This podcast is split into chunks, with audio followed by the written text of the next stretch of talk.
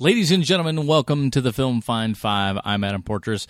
Now, um, Matt, Laura, and I recorded a couple of Film Find Fives uh, uh, the other day, and uh, we were going to put them out this weekend. And uh, I, I, didn't really feel uh, right putting them out today. Uh, what with the passing of Roger Ebert, I want to talk about that just for a second. We're not going to have any music or alarms or anything else today. I'm just going to go on for a couple of minutes about about Roger Ebert and what what he meant to basically movie going public. Um, before some of us don't even remember, and I'm including myself in that, don't remember a time before Siskel and Ebert, you know, who, um, but there was, there was a time before these guys, and, but they are, what, what Gene Siskel and Roger Ebert made was they made film criticism enjoyable for for mainstream public. Now, that's not to say that there weren't you know uh, critics out there who wrote very interesting and you know scholarly uh, reviews of movies. There are plenty of those, but uh, you know you have you know Kael and uh, Sarris and whatnot, and and and and they're great. Don't get me wrong; those guys are absolutely great. But uh, Siskel and Ebert, by by bringing film reviews to television, really just changed changed the game completely, in my opinion. I mean, it got to be to where two guys were uh, essentially the tastemakers for the entire country. Whether or not they gave a go no go on a movie meant a lot to people, you know. And and the great thing was is these two guys were so uh, diametrically opposed in uh, many of their reviews that if you got two thumbs up, that was a movie that you were just like, oh man, both of these guys like this movie. This has to be a great movie. We're going to go see that. Or if both thumbs were down, it's like, dude, both of these guys hated this movie. No way we're going to go see it. And honestly, that could be the make or break for a movie. And if you had, you know, the quote, two thumbs up on your poster, that was a big ass deal. And eh, I think if it weren't for Siskel and Ebert, I don't think film criticism would be where it is today, and for, for good or for bad. Uh, but uh, I, I, and I think I think most of their impact was probably positive. But um, I, I, you know, you could say there's some negative things of being on television. Obviously, you only have you know like twenty some odd minutes with commercials. Uh, to get out a particular review, so you can't go in depth on it, and it's just two dudes kind of going back and forth for what is essentially you know five minutes a movie or less, and um, so you're not digging into it, but it it made the public care.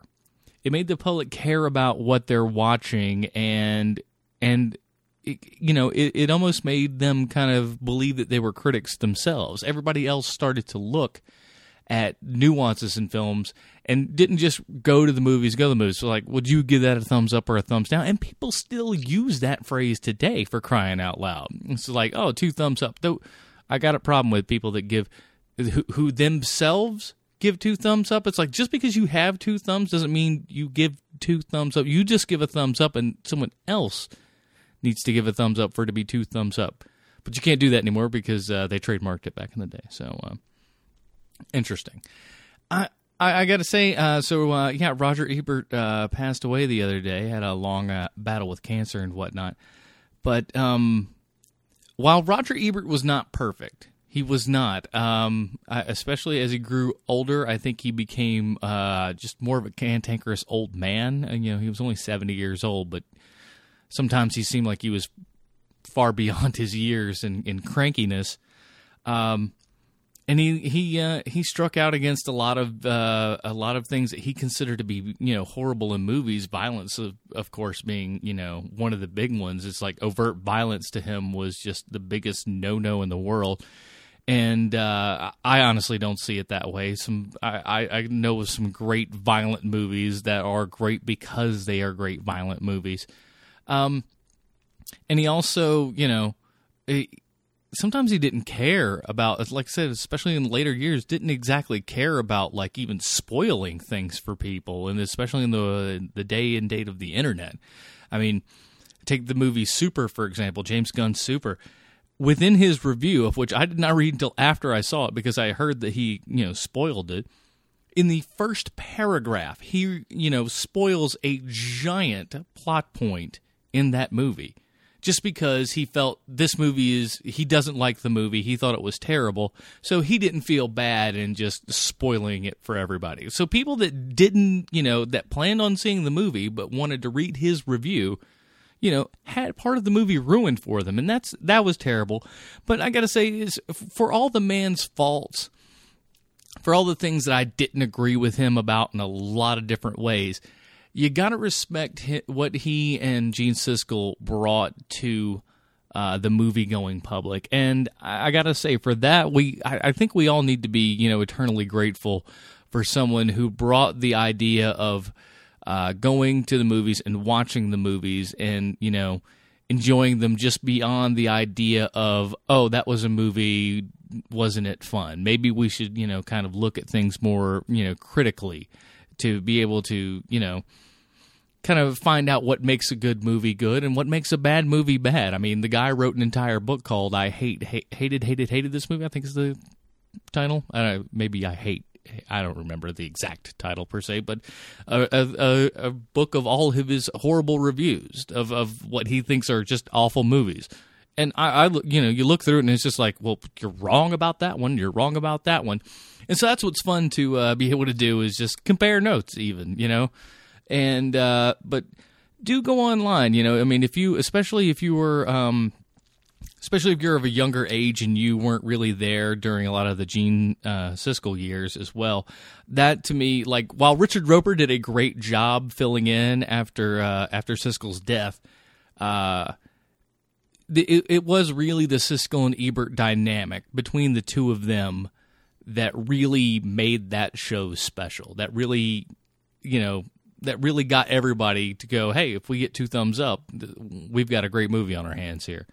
And uh, if you, if you haven't seen those, and obviously if you're younger, you, you might not have seen a lot of those. Go online. There's a boatload of them online, and they're they're coming up even more now. What with uh, what with Ebert's uh, uh, passing and whatnot. So please go check that out. There's some great reviews. Go look up your favorite movie. I mean, good, damn good chance that they actually reviewed it on their show, and uh, I think you'd be interested in finding out what some of them are. I mean, you know, they didn't review Silence of the Lambs favorably, you know, and uh, you know things that you wouldn't think, like you know Gene Siskel loving The Mask with Jim Carrey, you know, shit like that.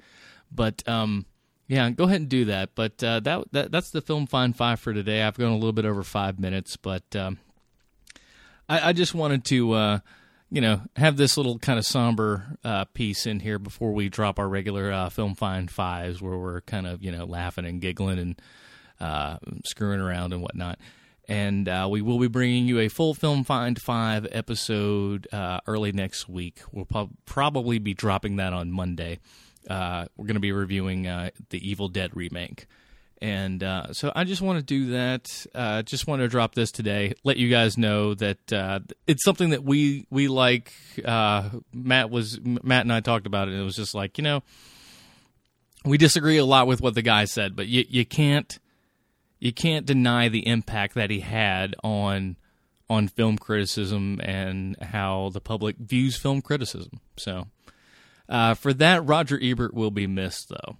But uh, that's the Film Find 5 for today. Uh, you can email us at thefilmfind at gmail.com. Go to thefilmfind.com. All the links are there to subscribe on iTunes. Uh, follow us on Facebook, Twitter, the whole nine yards.